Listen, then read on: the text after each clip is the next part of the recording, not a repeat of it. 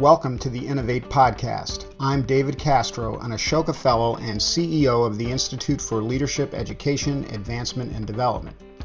Innovate features dialogue with social entrepreneurs, visionaries, and leading scholars engaged in transformative thinking, action, and creative collaboration. Innovate is produced in partnership with Ashoka, Innovators for the Public, the Kellogg Fellows Leadership Alliance, and the Philadelphia Social Innovations Journal. The program is underwritten by Arch Street Press, publisher for the creative, collaborative community. Find out more on the web at archstreetpress.org.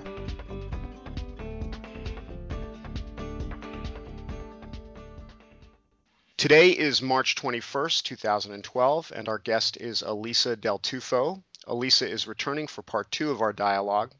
Last time we spoke, we described in detail Alisa's work in New York City as the founder of Sanctuaries for Families and also Connect Communities Coordinated Against Violence, and also Alisa's work at Threshold Collaborative with its national mission to create sustainable change by building empathy and trust in local communities.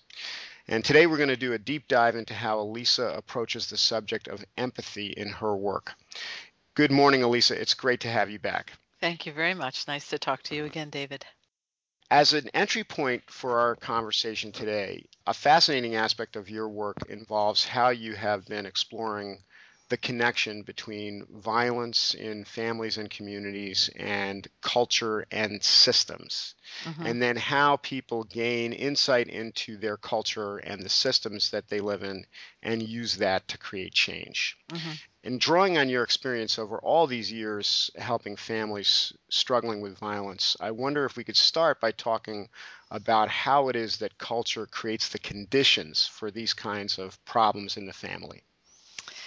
Yeah, well, that's a an issue that people have been struggling with for centuries, it seems. But um, there's a lot of there's a lot of there's a lot of evidence, and I think you know our own kind of personal experiences bear out the fact that there's a lot of learned behavior in in particular in in violence in the family. Um, it's something that a lot of people grow up experiencing. It that does not mean that they are inevitably going to be abusive in their own families. In fact, um, it's sometimes a very protective factor to grow up in a family like that and hmm. to, uh, you know, sort of at some point in your life look at that behavior and say i'm i'm not going there. I'm not going to do that. You know like someone who grows up with a smoker and decides that they're never going to smoke. The same kind of thing certainly happens with certain people and i think that i mean maybe we can connect back to that again at some point but that kind of uh, adaptive and protective um, behavior is something that i've been very interested in for a long time. You know what is it that allows some people to um, change those patterns versus other people um, not being able to change those patterns. Um, the so so a lot of what happens with um, people who become abusive to their children or to their partners um, is that it's something that they've witnessed or experienced directly growing up in their family. With domestic violence, uh, something you know that we see often happening by men towards women, although not exclusively. It does have a lot of uh, attitudinal kind of pieces that are connected to it, and the more the more a person feels that there are very rigid and strict gender roles, the more likely they are to use violence as a way of controlling the other gender. So mm. um, people that grow up with a sense that, you know, a woman's place is X, Y, and Z, and they should only behave in such and such a way, and should only be allowed to do certain things.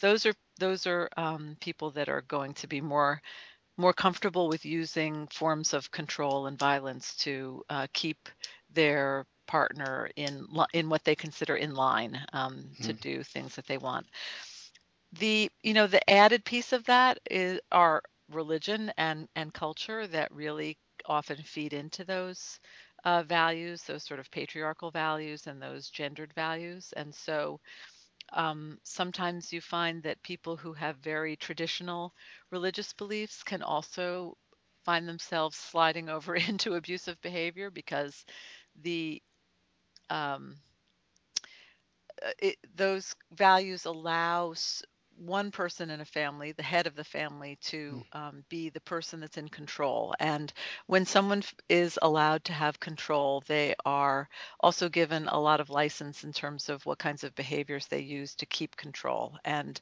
uh, there's a lot of turning the other, you know, cheek or allowance of um, abusive behavior, as long as it doesn't cross certain lines. And so, a lot of families are um, are acculturated to the idea that that uh, there's going to be someone in the family who uses coercive control or violence to keep other people in line. And um, again, I think our faith traditions and uh, certain kind of ethnic and cultural values support that. Mm. Wow. So it can get very, very, it can get very uh, pervasive and very deep and very accepted in in certain cultures. And they're always there are always antidotes to that in a culture or a faith, but um, often those aren't the primary, uh, you know, sort of values that get um, taught. Or, you know, people will say, well, love thy neighbor as thyself, but, um, you know, the devil's in the details. And so, you know, what actually happens in someone's home can be very different um, than that.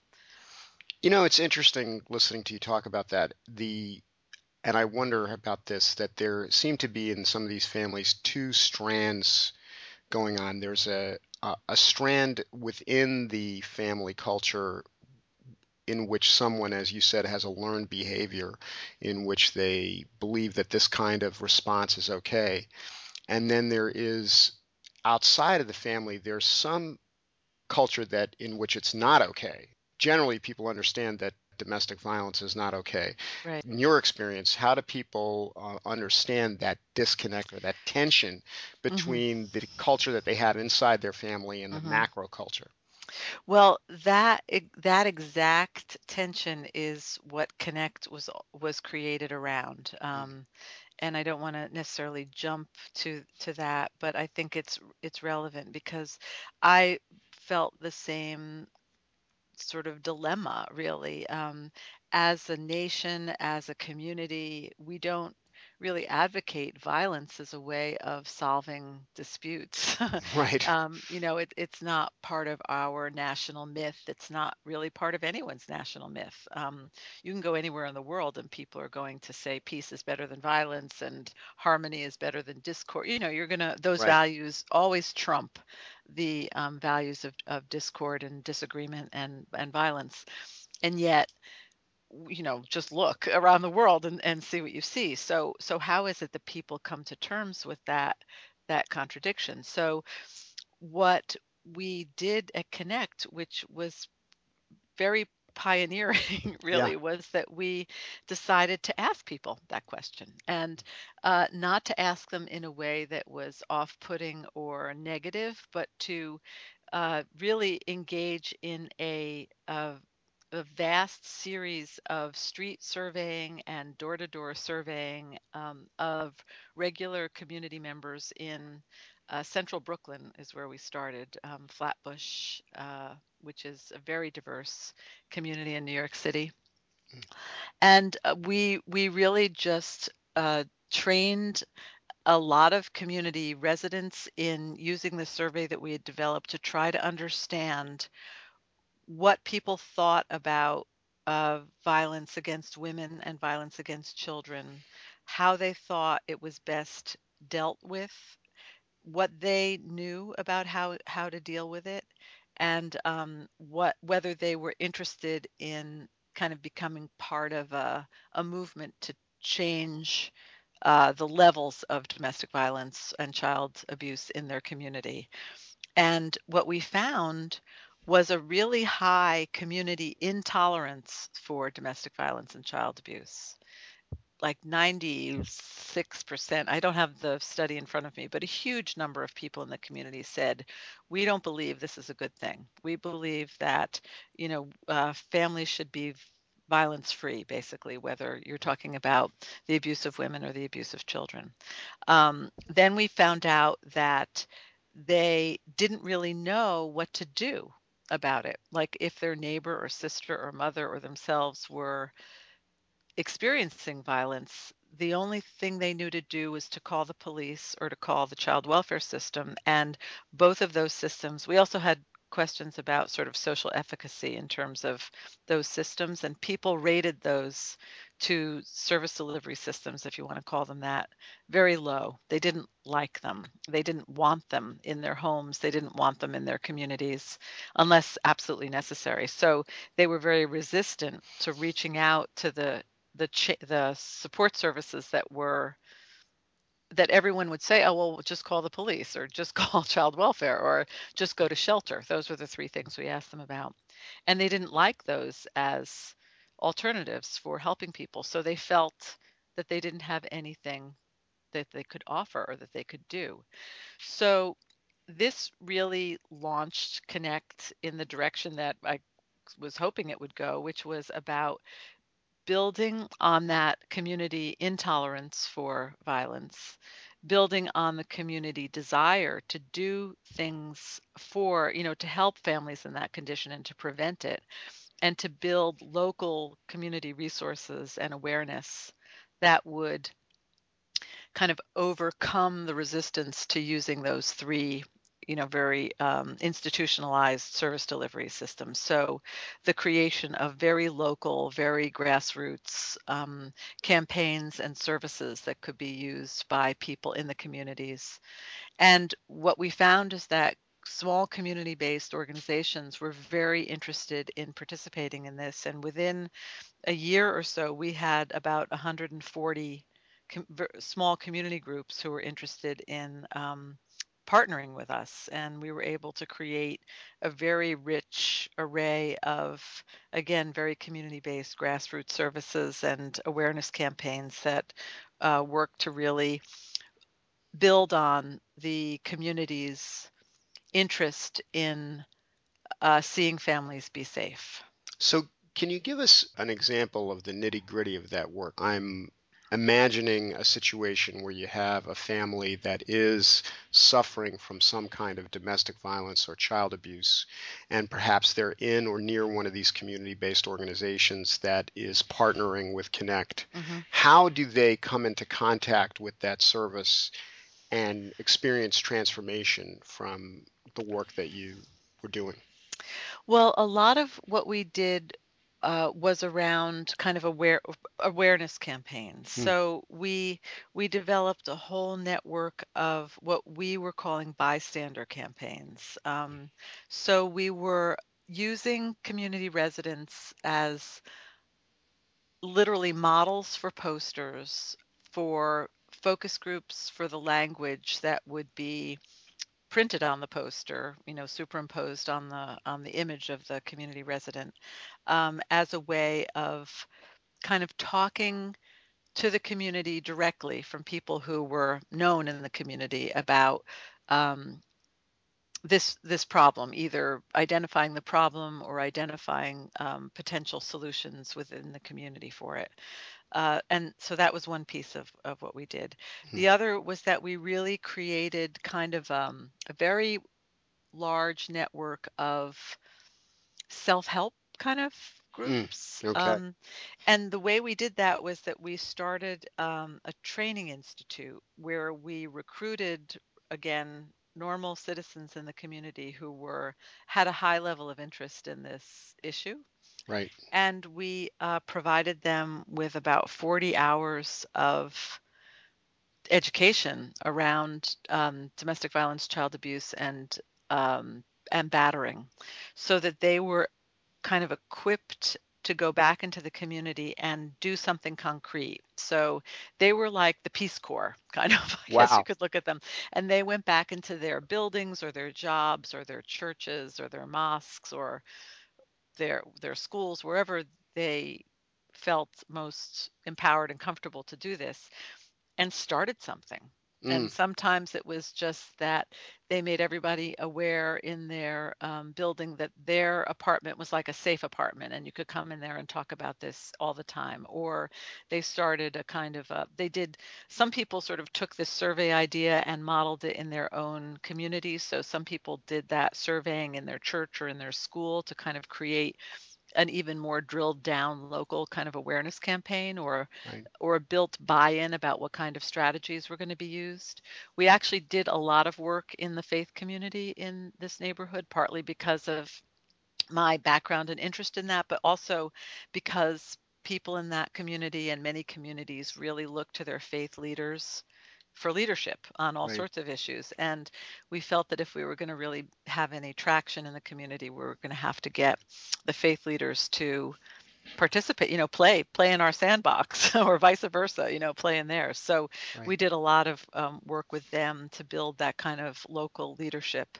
The other thing we did was that we raised money to re-grant to local community groups. So um, we had about $100,000 that um, I'd raised, and we created a very user-friendly, community-based RFP for groups to apply for small amounts of money to implement uh, programs that they wanted to do in their own community. So we made that available to people in general, but to particularly to people who had been through our training institute so that they could kind of use it sort of as a seed fund to get something going in their community. Um, a lot of that that community is a very uh, it's a community full of new immigrants Mhm. and um, we noticed that a lot of immigrants were using libraries as a place to both uh, learn English. There were a lot of ESL classes in libraries, a lot of newspapers and journals from their home country. So people would go in to kind of stay connected to news in their in their home country. So men, women, and children were going to libraries, um, and we use libraries also as a real locus of change in the community. And both um, the ESL classes, um, kids librarians, and uh, and and others in libraries became real champions of of this work in, in particular in Brooklyn. Were there support groups created for people that had been actually perhaps batterers or people Yeah. who would hmm t- Yeah. you talk a little bit about that? I would be interested. Yeah. In. Yeah. Okay, so here we go back to another sort of protective factor sort of Mm. um, issue. On the one hand, you have to kind of understand that the world of batterer intervention, i in particular in New York State, which is, I mean, Connect is in New York City, hmm but also in, in many places around the country, are totally and completely tied to the criminal justice system. Right. So the only way in to a batterer's intervention program in many places around the United States is by, is through an arrest. Wow. So you can imagine that if in the lifespan of a domestically violent relationship there's an arrest at you know age 38 hmm Right. There's that been a lot of things there's gone on. mhm, a lot of water under that bridge already Right. um, and um, so just on a theoretical level look at prevention look at awareness look at consciousness change you have d- maybe a, a decade or two of of um, trouble Right. before you've even entered that system and you've entered it in a way that's non-voluntary uh, so you don't have people who go oh gee i really want to change i really want to do something about this problem what you have are people that have been uh, taken into custody by someone and they say well you're either going to go to jail for six months or you can go to this batterers program so guess what the motivation level is there? It's not Pretty low. particularly high. Yeah. Um, so that's a really powerful structural problem, in my opinion, with um, batterers programs. Um, the the other problem is that a lot of them are very behavior mod um, focused, and what this means is that you know people are trying to teach other people to count to 10 and all these kinds of you know I'm not saying they're not helpful strategies, but they're really not um, even approaching kind of root cause um, or some of the fundamental issues that are you know underlie this this problem. Um, so now switch to another oral history project I did um, again because I was really frustrated with the batter's intervention model Mhm. of being criminal justice focused and um, also the frustration with it being this uh, very behavior uh, oriented kind of uh, curriculum. Um, so I did an oral I did an oral history project with men who had grown up in violent homes but were not violent as adults um, to try to understand from them what un, what what was it? You know what helped them allowed them encouraged them to not you know follow in this same pattern that they'd been exposed to taught by you know their their family of of birth. And um, what i found out was that all of them and some of them had grown up in ridiculously violent situations um, were that they had a, a highly positive and empathic relationship with a woman in their life and it was sometimes their mother but sometimes it was an an aunt or um, another adult woman who had been a, in and around their family a lot um, Fascinating. That's really absolutely fascinating. yeah it was really really fascinating i mean i had no idea you know sort of when i walked into these this this interview process that that would be um, uh, such a core common theme in their stories and um, so connect ended up developing a um, batterers intervention framework that really focused on two things really that trying to get people to think about women with with empathy really i mean to right. kind of focus on on what we're even talking about today but also to um, try to help men adult men remember what the experience of being a child was like in these abusive relationships because there there was a time in all of their lives when they were horrified freaked out and protective of their mother um, in these situations. And what happens to some uh, children is that they, at some point along the way, decide that it's it's better to identify with the abuser than with the victim. Interesting. Um, and so this process goes and, and sometimes that that's that's very much taught by the father you know grow up stop crying be a man what are you a girl you know all these kind of insults that you can Right. imagine. Um, you sometimes hear them on the coaching field, but Yeah, um, exactly. you hear them. Um, a, a a lot of these boys were were sort of told to basically buck up. Um, some even brought into the abuse as an abuser at very young ages. You know, Right. I mean, literally taught how to be an abuser.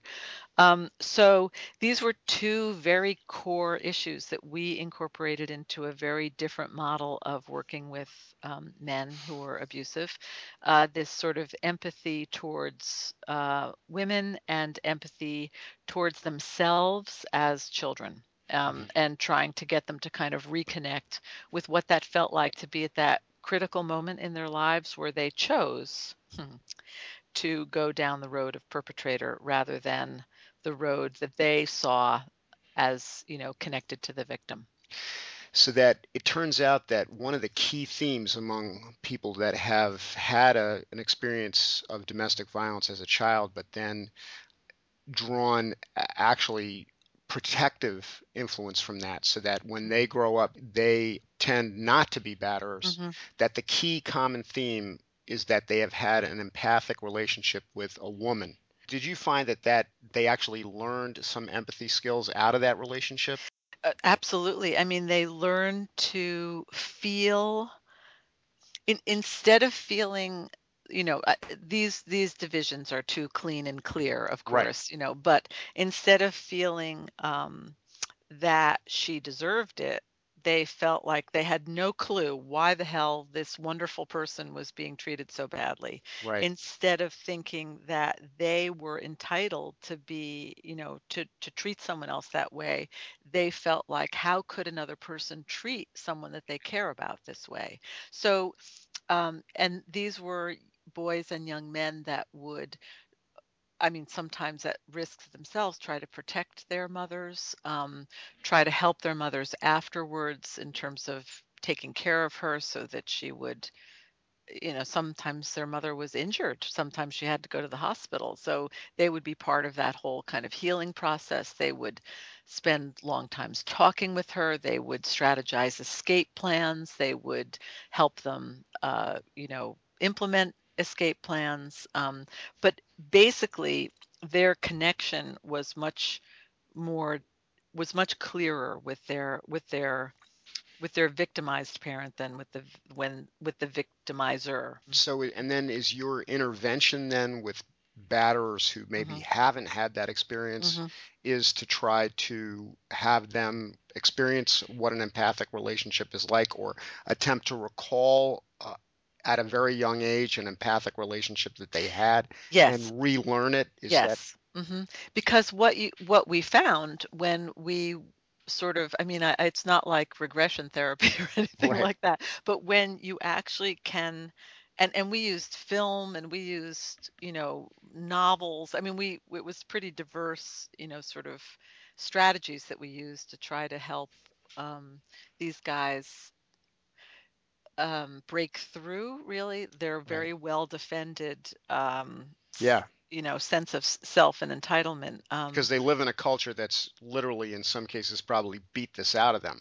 absolutely. And You know, so they they have yeah, you have to overcome that whole culture in order for right. them to recapture Yeah. that experience, which must be Yeah. I mean, for a lot of these guys, that their highest value is respect. right, That's a word that that's used all the time for what they really feel like they want. That's what they want. They want respect. right, and um, that's a very and they have a very rigid understanding of what that really means and what they're allowed to do when they don't get respect. So yeah, I mean the the the the batterers program was really about trying to reconnect these guys with this moment because really it's almost like a moment in time where they realized that they were either going to be the victim right. which a lot of them didn't want to be or they were going to be the victimizer there was kind of no middle ground Mm, and that's not really true. There is a middle ground, and I think some kids are kind of like, "Oh, I don't know which," and sometimes I'm this way and sometimes I'm that. But, you know, I think to just be kind of clear and black and white about it right now, that's um that's a moment in time.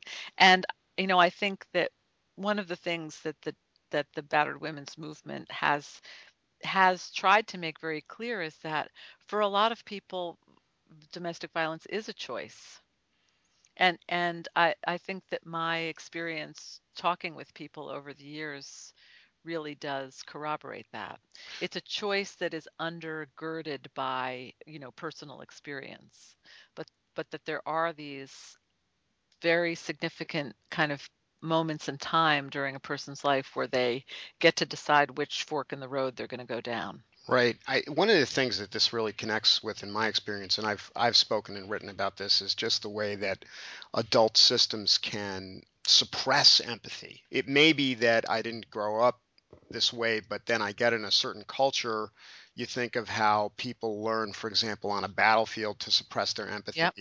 Um, in a in any kind of a very violent culture, people learn that hey, that that empathetic uh, approach is not going to work. So I need No, to right. pocket that, and then it reinforces all of perhaps what could be very violent tendencies. hmm So that's really powerful. Just looking at the time, I think rather than continue this, because I would love to, but I would like to transition a little bit into Threshold Yeah. Collaborative and maybe hmm pick up some of these themes as you talk about Threshold, the work of Threshold Collaborative, because I'm sure that what you learned in Connect is really being put to work in Threshold Collaborative. And so my question is really this. We've talked a little bit about the mission, but I'd really like to go into the actual services that Threshold provides, and within our discussion of those services, talk a little bit about how you uh, apply some of these lessons that you learned over so many years working in the field of family violence. So, if you could give us that outline of the services that Threshold Collaborative offers, and then we'll take up each one and talk a little bit about it. Sure. Um, well, what Threshold is really tried to do is sort of take these fundamental insights that were tested in Connect and and sort of generalize them for other community challenges. So although we still do work and a fair amount of work in the violence prevention and family violence arena, Mm. it it seemed to me that these these the way the methods that connected piloted were really applicable to many other social challenges. Um, and so that's, I think, one of the big differences between Connect and Threshold is that we um, Threshold now works with a lot of other issues.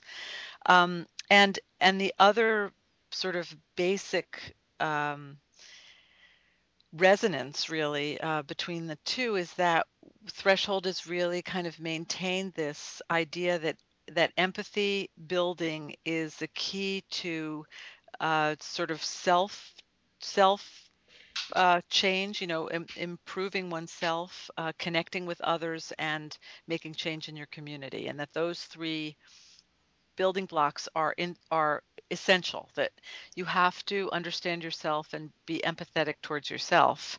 You have to connect with others um, around in an empathetic way and that you can then use those um, relationships that you've built to make sustainable changes in your community based on whatever those kind of shared values are. Um, so Threshold has sort of developed this interconnected set of workshop. I mean, there we we do lots of different things. I mean, hmm sometimes we actually run the initiative. Sometimes we train others to uh, do it. Uh, sometimes it's a combination of both. But so basically, there are three different levels of this, and the first is called transforming stories, which hmm is a way of of using n- narrative and oral history as a way of understanding your own story and where you what your values are, uh, where some of these sort of a, a sort of mapping process too that goes along with that, so that you sort of look at some of the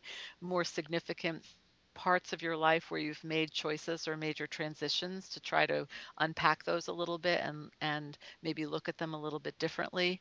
Um, and also understand that we have the power to change our story not and that by that i don't mean fib or lie but what i mean is that our Tell a different is not story. Tell a new story. yeah Right. exactly we it is not our fate our story is not our fate and that looking looking forward we actually have um, some some ability to to control at least what we do in the world um, and that we can really look at our future differently than than one might have thought our past was going to uh, condition us to do and so it's a kind of both self-reflection and empowerment process um, the next the, the story matters uh, project has been used a lot in schools, but it can be used in any other kind of setting where you're trying to build connections between people who are in some ways diverse. Um, because the basic idea there is that if we are able to identify it, when we really meet people as an as um, as another, as a valued other, we will always find shared values and things that connect us. hmm And in particular, with people who are identified as being, well, you're young, I'm old, you're Jewish, I'm Christian, you know, whatever these divisions are, um, I'm the teacher, you're the student. There are always ways in which we are more connected than we think. And so the Story Matters Project, at its essence, is a way of, of finding those core connections and building them. And we've used it in schools a lot as a way of kind of also building leadership and connections to the community from the from the perspective of of students or children. And so it's been used as a way to connect with the larger community in the sense of sort of breaking down the barriers between the school and the community but also connecting the community with I mean, the, the school with community resources and needs, um, and it sort of ends up with a, uh, a service learning uh, component to it too, so the that the students are then doing something uh, real and concrete in their community to make it better.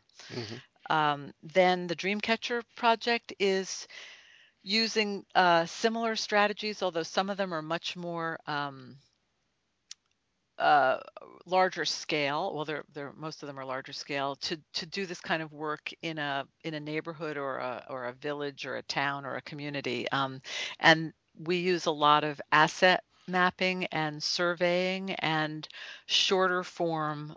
Uh, narratives that we call five questions in five minutes, which is a, it's Right. sort of like speed dating. It's speed narrative where we um, are able to canvas the opinion of a lot of different people and sort of begin to build that sense of cohesiveness and and values that a community shares rather than the things that divide you and then you can Right. use that to sort of build you know all sorts of community change initiatives I'm of hearing uh, I'm hearing appreciative inquiry Yes, absolutely. Yeah. Appreciative inquiry is Mm. certainly something that I'm quite familiar with and have incorporated into um, those strategies. Um, and then the disruptive practice is really kind of a little bit of a sideline of mine in a way, but um, in a way not too, because I think one of the things that I really am very troubled by and committed to is this idea that uh, professionals are know everything Right. and that the community is the sort of passive victim of the expertise of professionals and i feel like that is such a core problem in our culture that we have relegated all sort of knowledge about how change occurs to this upper class of people who are really very often very disconnected from the community. Um, Yeah. and so, uh, disruptive practice is really a way of looking at evaluation and impact from the participant's point of view. So, how to incorporate participant or community member or grassroots voice into the discussion about what works and what doesn't work and why. Right. And it, you know, it's it's so great to hear you say that. This is something we both share. I find that people are just so often too willing to cede their common sense to these kinds of things. Uh, One to me that's uh, astounding is you have this program. I'm sure you're familiar with it. It's called DARE. You know the DARE Mhm. program, which was Uh-huh. about um, basically a drug drug abuse resistance education, I think. And and Right. it's simple, very simple idea. Send police officers into classrooms to talk about the dangers of using drugs. hmm Well, this was a very, very, you know, widespread program, and somebody did a study that showed that basically, if you compared students that had been in DARE to students that hadn't been in DARE, you couldn't show that DARE really mm-hmm. made a meaningful impact on their on their Right. drug use. And then 10 years later, of course, when this study came out, it was hugely impactful, and people said, "Oh, well, we have to stop funding DARE." Then later along, somebody came along and and did another study and showed, well, lo and behold, DARE does work in certain hmm circumstances. So, but my own reflection on it was we've lost our minds. I mean, if the practice of going and talking to people in order to change their behavior hmm doesn't work, hmm Yeah. then what are human beings going to do? Because Right. that's that's That's all we've pr- got, really. primary modality, Yeah. you know, of changing people's behavior. Right. But um, it's a it's a terrific example of exactly what you're saying. That all somebody has to do is wave around a study, and suddenly they Yeah. become like God and can tell people that no matter how much they think something works, it doesn't work, Yeah. and uh, it makes very little sense. Mhm. Let me ask you this question. So you have transforming stories, story matters, dream catcher, and disruptive practice. Mhm. How would you uh, decide which to do with which community? Well, I have to say that um, Yeah. in general, the transforming stories um, piece has been the most popular with the anti-violence, domestic violence prevention Okay. world. It somehow is, it rings a, it sort of resonates with them around this idea that um, you know kind of telling your story is both healing and transformative i mean hmm that's something that i think people that come out of the women's movement are sort of comfortable with um, i see it as being much more broadly utilizable um, in in so many different ways. Uh, you know, I think a book that you would be interested in is um, what's his first name? Gilligan is his last name. It's right over here, Okay. someplace. Um, James Gilligan, um, who is Carol Gilligan's husband. How about that? Um, Because in a, that? in a Mhm. different voice, right? That's Carol Yes. Yeah. exactly. Right. Well, he was the head of the uh, prison system in the state of Massachusetts. Maybe still is. He's a psychiatrist. But one of his, uh, th- this book is all about shame and the powerful uh, punitive and corrupting kind of uh, impact that shame has on, mm, I think he would say for the most case because he's focused on men in the prison system, but Right. on on boys in terms of their upbringing and and how it kind of leads to this sort of same phenomenon we're talking about of like not being able to connect with other people because Right. of being shamed Right. so often Shame is at the root of so much violence. I mean, yes yeah. right um so you know i just feel like there's i mean i guess that's another kind of population of people and and uh that I think that this would be very powerful for. I also think it resonates with people that do anti-racism work. Um, you know, any anywhere you're really thinking about trying to build bridges between uh, communities that have uh, some difference um, Right. that has prevented them from seeing each other as human. I see it as a very, you know, powerful uh, So set of strategies. So transforming stories, is it fair to say transforming stories is really targeted at at change movements of any kind where we're looking at some set of behaviors and we want to try to move to another set or explore other options, hmm right? Yes. And then it sounded to me like Story Matters was perhaps more focused on themes about diversity and conflict. Do I have that right? I think that Story Matters has, to this point, been very focused on uh, building connections between one entity and another. So, in the sense that we've used it so much in schools, it's really about creating uh, powerful and positive connections between the school and the wider community. I It could see. also be used, you know, with a half halfway house in a community or a mental health facility in the community or um, I, I because I feel like a police station in the community because I feel like there's something about the institution that is uh, that is that is involved here in terms of making the the barriers of the walls between those two between the in, inside and outside more permeable and those connections um, to be made. So building collaborations among people and and mhm, between institutions and between mhm, institutions and people.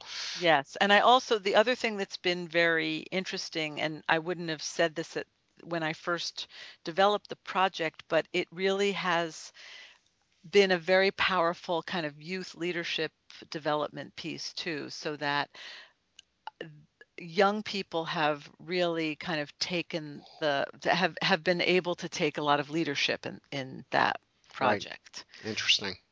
And so I think that it not only builds this empathy and this sort of cross-sector alliance, but it also builds a, a kind of voice and leadership with youth and and uh, young people. So And Dreamcatcher, would that be more for organizational development or for community development? Is it more future looking? Is that right?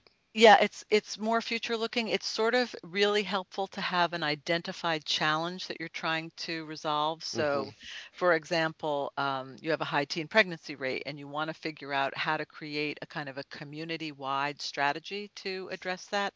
You have, uh, you know, a neighborhood where kids are hanging out and doing graffiti and breaking, you know, whatever. It hmm you have. Um, uh, w- we did one once on uh, uh, if you can believe this, in an urban area around um, community gardening. It hmm was really cool. We because what we were able to sort of see was that the community was filled with uh, new Americans and immigrant families who were probably five years out of a farm and they were living in this incredibly urban area and so we used this idea of um, of their connection to farming um, as a way of reclaiming this idea that they might actually be able to do gardening in an urban area and then reflecting that those findings back to the city administration saying you know there you know we mapped the vacant lots we Right. talked about the desire of these of these community members to actually grow their own food. We showed the lack of fresh food in their community, and we had their uh, these sort of broad survey and their their voices in these stories that we did to to give to the town fathers who then said okay well we'll start you know, they didn't start as many as we'd liked, but they, you know, started four or five community gardens. Wow. So it was That's it was great. and now finally tell me about a little bit more about disruptive practice, like the context for using disruptive practice. Well, the context so far has been very formative. um, although I have to say that uh, there is interest. I, I've been working with the Department of Health and uh, and the Domestic Violence Coalition in the state of California work very closely together, Mhm. and we have been um, talking about doing a statewide kind of conference, really, with funders, organizations, and state partners around how to incorporate participant voice into the demand that the state and foundations have for impact and evaluation of their programs. So, as a way of really rethinking what the demand is going to be from the granting agencies and then how to build the capacity of the grantee organizations to to do a different kind of impact work. Interesting. And the the beauty of that is that if it really moves forward, it's not going to be one organization at a time Mm. Which of course you know is is nice not to have to you know go one by one but this has the kind of leveraged ability to impact you know maybe 200 organizations. I mean they probably won't all do it at the same exact time but um, it could very well end up having a big impact. So is disruptive pra- is it fair to say disruptive practice is really about high level innovation or it really impactful innovation when you you're doing something you know you've got something that's not working right Yes, or you Yeah. really want to change the way. I mean, one of the things I think uh, because because I've done this like organization by organization, you know, an organization that wants to rethink how it measures its impact, how it tells its story. right So we've sort of done that like as a consulting, almost like a consulting partnership with organizations. Um, but you know, the uh, the other piece is, you know, this again is kind of nonprofit capacity building work, but Right. a lot of organizations have very visionary missions. mm-hmm But when you look at their programming, it's very unvisionary. It's Right. very stuck in the mud. It's very um, power over, non participatory, non collaborative, um, in fact, not very visionary at all. And disruptive practice is a kind of a, a it's a Socratic process almost that um, helps people rethink uh, how could their actual day-to-day programming be more in line with their visionary mission and and then and again that involves you know from my perspective it involves empathy because it involves a kind of empowered empathic connection with the consumers participants clients whatever you know you happen to call them in that organization eh, to become part of the conversation rather than uh, you know just passive recipients of whatever it is the organization is providing fascinating. So really employing empathy as a tool for re-engineering what's going on inside the organization itself. Right Mm. hmm Now, again, that that can be very hard because if your funder isn't listening or right. your funder has a completely different sort of matrix for what you have to to evaluate, which is which is why I'm so happy with the California uh, possibility because the funders are going to be part of this conversation. And s- i- it's hard. I mean, as we all know, it's hard running an organization to both give your funders, of which you usually have 20, all the information that they are expecting out of you, which you may not even enjoy doing, uh, might feel like a real afterthought, um, and then do something different. right exactly So if exactly you can get the if you can get the funder to be part of this process and conversation, it, it makes a difference. But that's that's not easy. And yeah, because and a lot of times that dialogue with the funder is not transparent, so it's very difficult to do that. So very interesting. Well, this is fascinating. I would like to just, uh, we're really coming to the end of our time, and I Mhm. wanted to leave one question for you, which is, as you are writing the script for the future of this work, how do you want to see it unfold? And if you could give it to me in two time frames. One is say immediately over the next six months, and then bigger picture, say, you know, five years. What Mhm. what does that look like to you? Well, I think for Threshold, what we're really uh, hoping to do in the next year or so is to make more concrete, maybe a toolkit or a curriculum um, of both transforming stories and story matters in particular. Dreamcatcher is a bit of a it, it's a difficult thing to put into a kind of a package although Mm-hmm. uh, but uh, whatever about that i mean we'd like to start with those other two in particular because i think that there is opportunity and interest in really trying to teach empathy in uh, schools and i think that we that's what we're doing um, and to turn it into something that is uh, usable in in the school setting um, that ties into curriculum demands and is something that we can teach people to do so a train the trainer kind of uh, model Mm-hmm. um, that would allow this to kind of be more broadly utilized um, would be that that's exactly what we'd like to do in the next year or so and then to also find a way to uh, again using participant involvement to uh, look at the impact of that and and what it does for not only students but also the uh, adult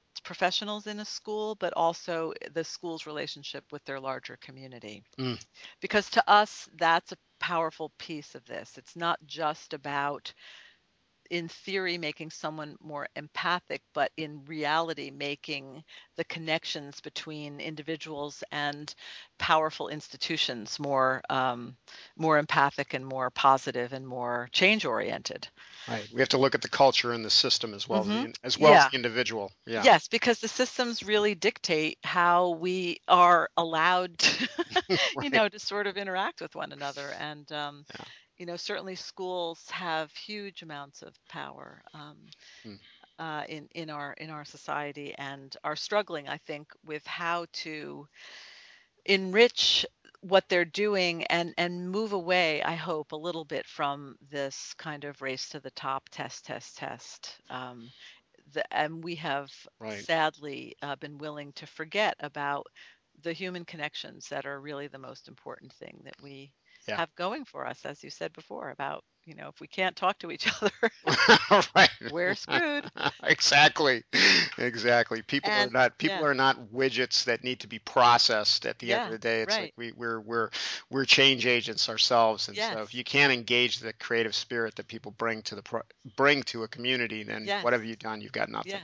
So I think transforming stories really builds this idea that we are change agents and we can change not only our own path, but the path of our, you know, surrounding commu- family community. And then um, Story Matters really puts that into uh, um, a more a larger, more social context. Um, so I think that those are really a powerful team, and that I think uh, should be integrated into this larger effort that's both Ashoka's and, and other people's around building empathy and uh, integrating it into our educational system. Terrific. So that would be the longer term vision of hmm how you how it spreads. Well, this has just been such a great conversation, Alisa, and I know that what we're going to do is come back in the future and find out how it's all going and incorporate in the new lessons learned. So I know this won't be the last time we're talking. that's the truth. Our guest today has been Alisa Del Tufo. Thank you so much. It's been a great pleasure speaking with you. Thank you, David. Again, you're a great interviewer. It's been fabulous to talk. On behalf of our producers and sponsors, Arch Street Press, Ashoka, Innovators for the Public, the Kellogg Fellows Leadership Alliance, and the Philadelphia Social Innovations Journal, thank you for joining us today. To learn more about our work, visit us at archstreetpress.org.